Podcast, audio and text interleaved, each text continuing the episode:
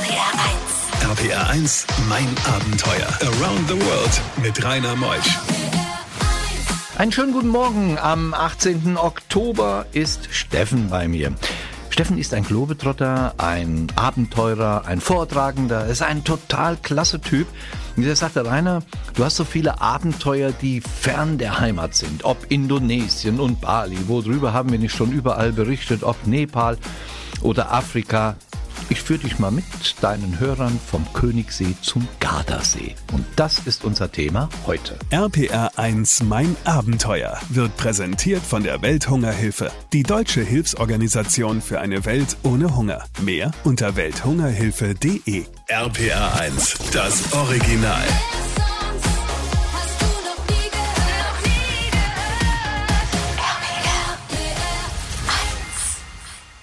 RPR 1, mein Abenteuer mit Rainer Meutsch. Ja, mein lieber Steffen, schön, dass du da bist. Ja, grüß Gott, gell? Na, komm, du, die Hesse, die Hesse kommen. Die Hesse kommen eben, ja. Du bist auch- ja, ja. Ich bin Hesse, ja, ja. Im Schatten des Biberer Bergs groß geworden und natürlich den Bergen verfallen. Ja, deshalb grüß Gott, ja, weil da bist du Genau. ja sehr oft und hängt das damit zusammen, dass man in Offenbach keine ähm, Berge hat und dann sehnest du dich nach Bergen oder wie kam diese Sehnsucht Ich nach Bergen? denke, ähm, da spreche ich aus der Seele vieler Hörer, ähm, weil meine Eltern mich früher immer in die Berge mitgenommen haben.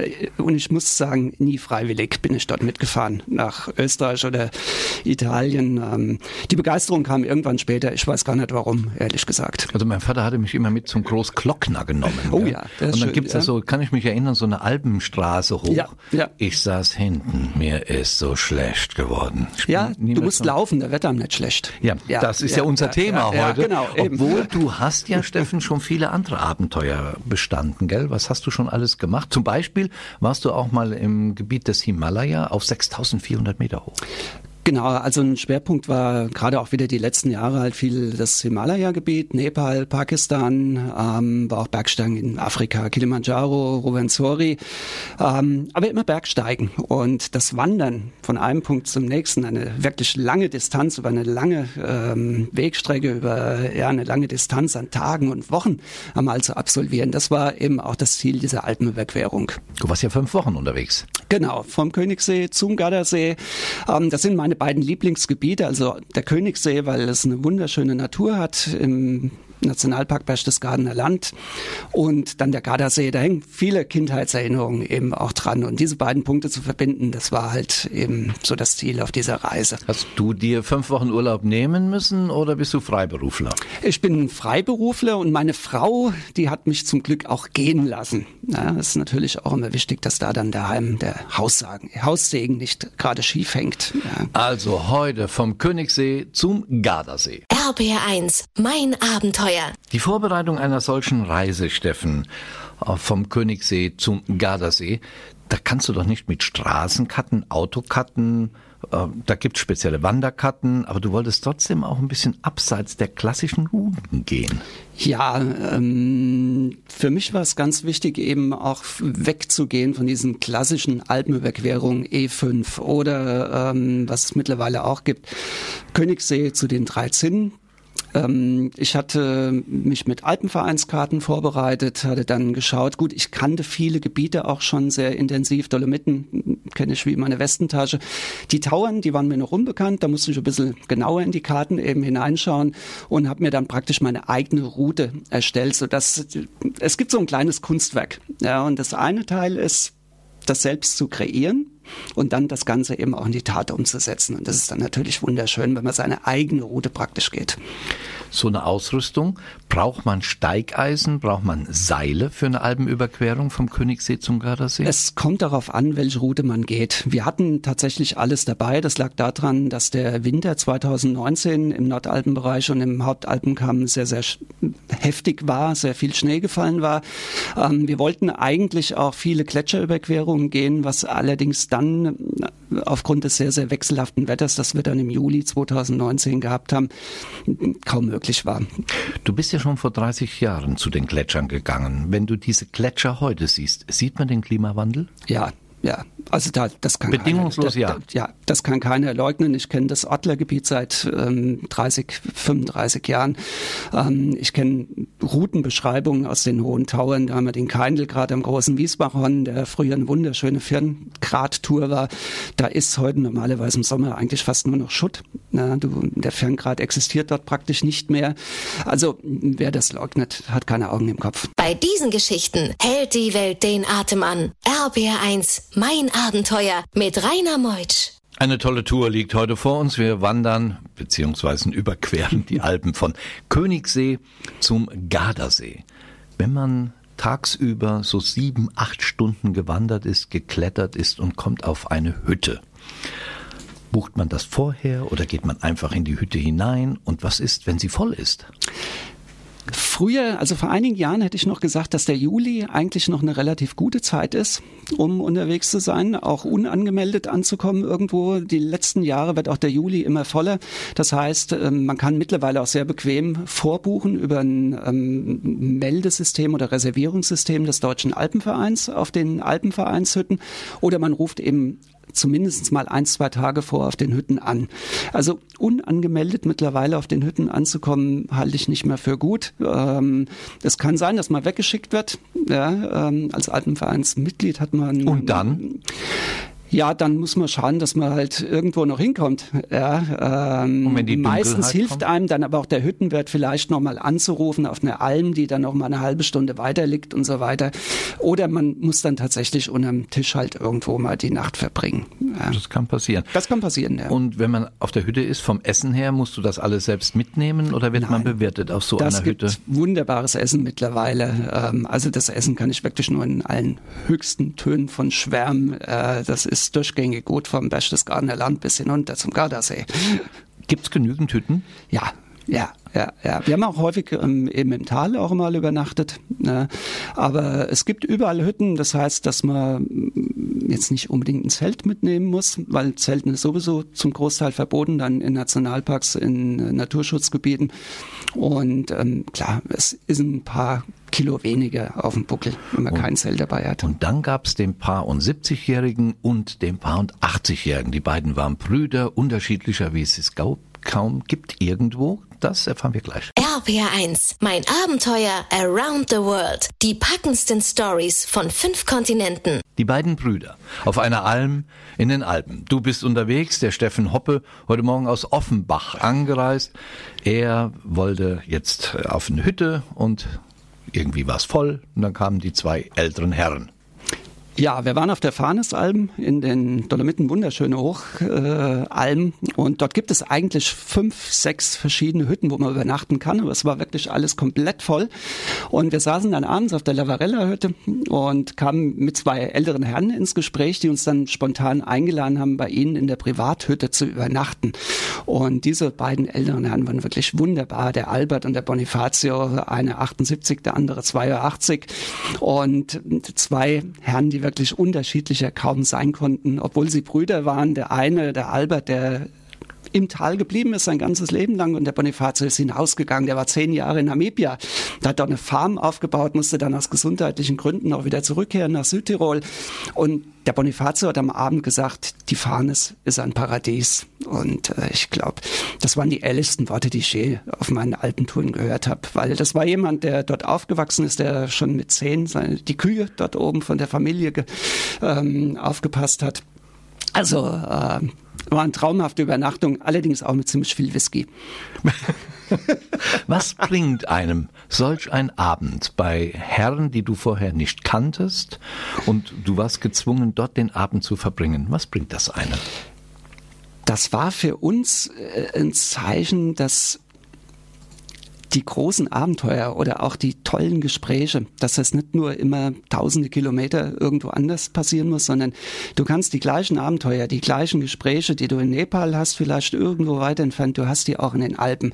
Du hast tolle Leute, du hast ähm, Begegnungen mit Menschen, gerade auch beim Wandern. Das habe ich festgestellt. Ich bin eigentlich Bergsteiger. Ich bin früher sehr gern auf Berge gegangen und habe Bergurlaub immer nur danach äh, beurteilt danach, ob ich auf dem Gipfel war oder nicht. Und jetzt war das durch das Wandern kam ich mit vielen Leuten ins Gespräch und habe gemerkt, boah, da ist noch viel mehr. RPR 1. RPR 1, mein Abenteuer. Around the World mit Rainer Meusch. Wir starten in die zweite Stunde in mein Abenteuer mit Steffen Hoppe, der aus Offenbach gekommen ist und erzählt uns von seiner Alpenüberquerung vom Königssee bis zum Gardasee. Ein Mann, der die großen Berge unseres Globus kennt, geht in die Alpen. Wunderbare Geschichten noch bis zwölf. RPR 1 Mein Abenteuer wird präsentiert von der Welthungerhilfe, die deutsche Hilfsorganisation für eine Welt ohne Hunger. Mehr unter welthungerhilfe.de. RPR 1, das Original.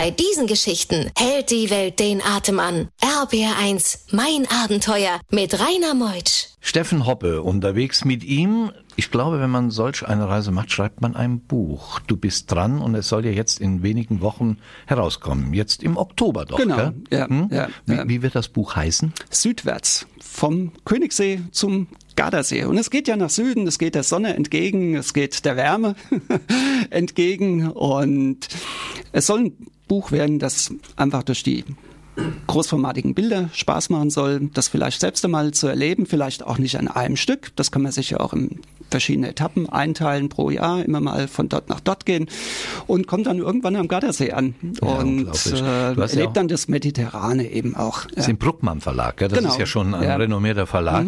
Kommt jetzt im Oktober heraus. Steffen Hoppe hat auch eben diese Webseite, wo er auch darüber informiert. Relativ einfache Seite steffen-hoppe.de. Die Alpen haben ja durchschnittlich 3000 Meter Höhe. Da seid ihr drüber gegangen, mal 1800, mal 3000 noch was. Und dann kommt da ein Berg und du sagst zu deinem Kumpel, da will ich rauf. Sagt er dann auch, da gehe ich mit, die 3600 Meter? Oder Naja, wenn man alleine? dem Ludger abends ein Weizenbier gibt, dann kommt er schon mit. Ja, Das heißt, du gehst dann einfach mal auf so einen Berg auf 3600 Meter. ja, der lag am Wegesrand vom Heinrich Schweigehaus in ähm, Hohen Tauen. Das war dann nicht mal weit, eben bis aufs große Wiesbachhorn. Wunderschöner Aussichtsgipfel. Wir hatten an diesem Tag auch wirklich sehr, sehr viel Glück gehabt mit dem Wetter. Sicht bis zum Großglockner, bis rüber zum Großvenediger. Und wir hatten praktisch diese ganze Tour oder einen großen Teil dieser Tour auf einen Blick nach Süden Richtung Großvenediger, aber auch zurück nach Norden ähm, zum Steinen Meer, dort wo wir herkamen. Und das war natürlich auch so ein Anreiz, mal von oben zu schauen, wo geht's hin und wo kam er her.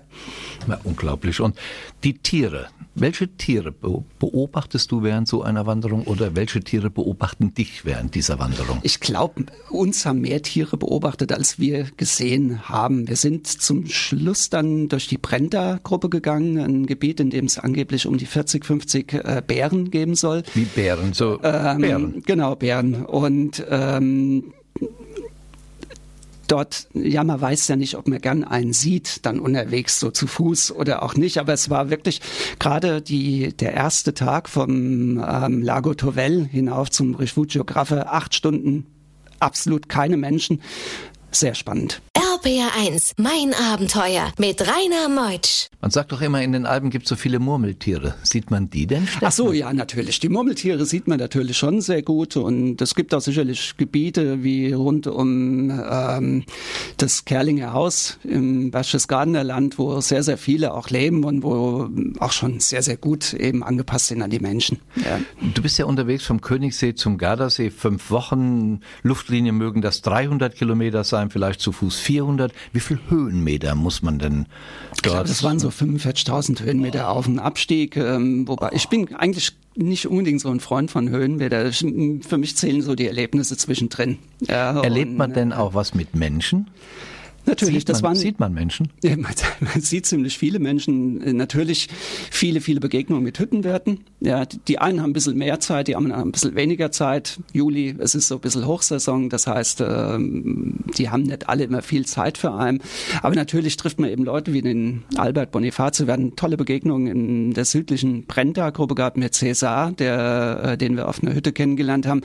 Der hat uns erzählt, dass er fünf Bären in seinem Garten gehabt hatte, ähm, gerade zwei Wochen zuvor.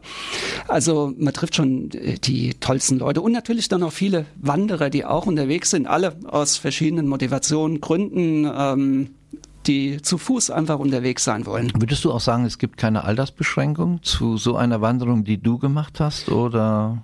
Wir haben viele, viele unterschiedliche Altersgruppen in den Bergen gesehen. Und ich denke, da kann ja auch jeder gehen. Es steht niemand da mit einer Stoppuhr hinter einem. Ja, man kann sein Tempo gehen. Man geht einfach, ohne da jetzt einen großen Leistungsgedanken zu verfolgen. Und dann kam der Hagel, gleich nach halb. RBR1, mein Abenteuer. Ich habe es eben angesprochen, Steffen. Ähm, deine Tochter besuchte dich auf der letzten Etappe und das Wetter wurde schlechter auf der Überquerung vom Königssee zum Gardasee. Genau, wir waren in der südlichen Brenda-Gruppe im Val Amiens, gerade so absteigend ins nächste Örtchen und ja, wir haben uns noch etwas aufgehalten in der einen oder anderen Hütte, haben dann noch ein Cappuccino getrunken, dann noch ein bisschen was gegessen und dann sind wir langsam abgestiegen und ich glaube, die verlorene Zeit haben wir dann bitter bereut, weil wir sind in einen Hagelsturm reingekommen, war sensationell, zum Glück schon weit unten mit einem Gewitter dabei. Es hat gar nicht mehr aufgehört zu blitzen, zu donnern. Und dann kam der Hagel. Ja, und dann haben wir irgendwo unter den Bäumen haben wir uns dann hingekauert. Die Sandrine, meine Tochter, hatte dann schon den äh, Steinschlaghelm gegen den Hagel aufgezogen. Ja, selbst zwischen den dichten Tannen kamen da immer noch die Hagelkörner geflogen, wie blöd. Ja. Aber wir haben es ja überlebt und ähm, es wird dadurch auch ein bisschen kühler. Ja, ähm. ja. Aber es war lustig im Nachhinein. Es ist ja immer so, man hat ein Abenteuer, da denkt man, das überlebst du nicht und spätestens am Abend, wenn ein Bier drüber trinkst, klasse Erlebnis, willst du nie, willst du nie missen, das Ganze. Ja. Gewitter, wenn du, wenn du in Offenbach ein Gewitter erlebst, ja, in Hessen. Wie, wie ist der Unterschied ein Gewitter in Offenbach oder ein Gewitter in den Bergen mit, äh, mit Blitz und Donner? Erklär mal den Unterschied. Ja, ich bin ein Gewitterliebhaber, muss ich sagen. Ich hatte vor Jahren schon mal einen Vortrag gemacht über die Regenzeit in Asien, habe mich über jeden Regenguss, über jedes Gewitter dort gefreut. Und es ist heutzutage immer noch so, dass wenn Gewitter kommen, ich komplett nervös wäre, den Fotoapparat rausholen, versucht diese Gewitter zu fotografieren.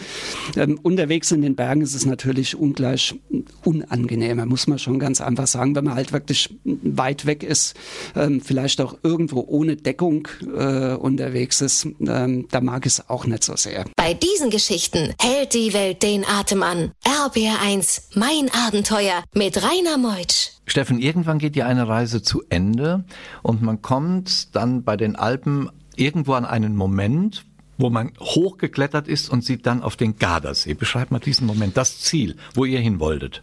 Das war ein ganz besonderer Moment, als wir am Lago, äh, Lago di Tenno waren. Der ist oberhalb des Gardasees und da sieht man dann eben schon Riva, man sieht das Nordufer des Gardasees, man sieht drüben den Monte Baldo und das war für uns eine Grenze. Da kamen wir aus den Alpen praktisch raus und sind dann ins Mediterrane hineingewandert. Aber das lag auch daran an den vielen Olivenbäumen, an Zitronenbäumen. Du hast von einmal einen ganz anderen Duft in der Nase gehabt äh, als vorher und da hast du wirklich gemerkt, hey, jetzt kommst du runter ins Mediterrane. Du bist tatsächlich am Ziel angelangt. Der Gardasee liegt unter dir. Etwas geschmälert wurde das Ganze wieder durch ein Gewitter. Tja. Die Reise ging zu Ende nach fünf Wochen und den vielen, vielen Hunderten von Kilometern und den Tausenden von Eindrücken und den noch mehr tausend Händedruck, hm, den man ja jetzt momentan in dem letzten Sommer nicht machen durfte, nicht machen sollte. Und Abstand ist ja alles. Steffen, wo wird die nächste Reise hingehen? Ja, die nächste Reise geplant ist eigentlich äh, der Balkan. Ähm, das wird Kroatien sein. Ich war jetzt schon äh, in Bosnien-Herzegowina, in Sarajevo und Mostar. Ähm, großartige Reisen, Geschichten von Leuten gehört, äh, die natürlich auch ein bisschen übers Reisen hinausgehen, gerade was die Kriege betraf. Äh, betraf. Ähm, aber hochspannende Gegend, landschaftlich von Menschen her wahrscheinlich großartig. Du wirst über deine Webseite steffen-hoppe.de informieren. Das Buch kommt heraus. Wie heißt es noch einmal? Wiederhol's noch mal. Süd südwärts vom Königssee zum Gardasee. Südwärts im Bruckmann Verlag erschienen, jetzt gerade im Oktober herausgekommen. Danke, dass du da warst. Ja, vielen Dank, Rainer, für die vielen Einladung. Dank. Ja. Steffen Hobbe war's und Katharina Finke kommt nächste Woche. Sie hat sich getrennt von ihrem Freund, danach den Mietvertrag gekündigt, alles verkauft, was sie an Besitz hatte, zwei Koffer gepackt und dann ging's ab um den Globus. Sie erlebte vieles. Zwangshochzeiten, lebensgefährliche Parasiten, Bootstouren im Regenwald und so weiter. Wir freuen uns auf Katharina und ich freue mich auf euch. Ich bin der Rainer Meutsch. Genießt den Sonntag. Tschüss.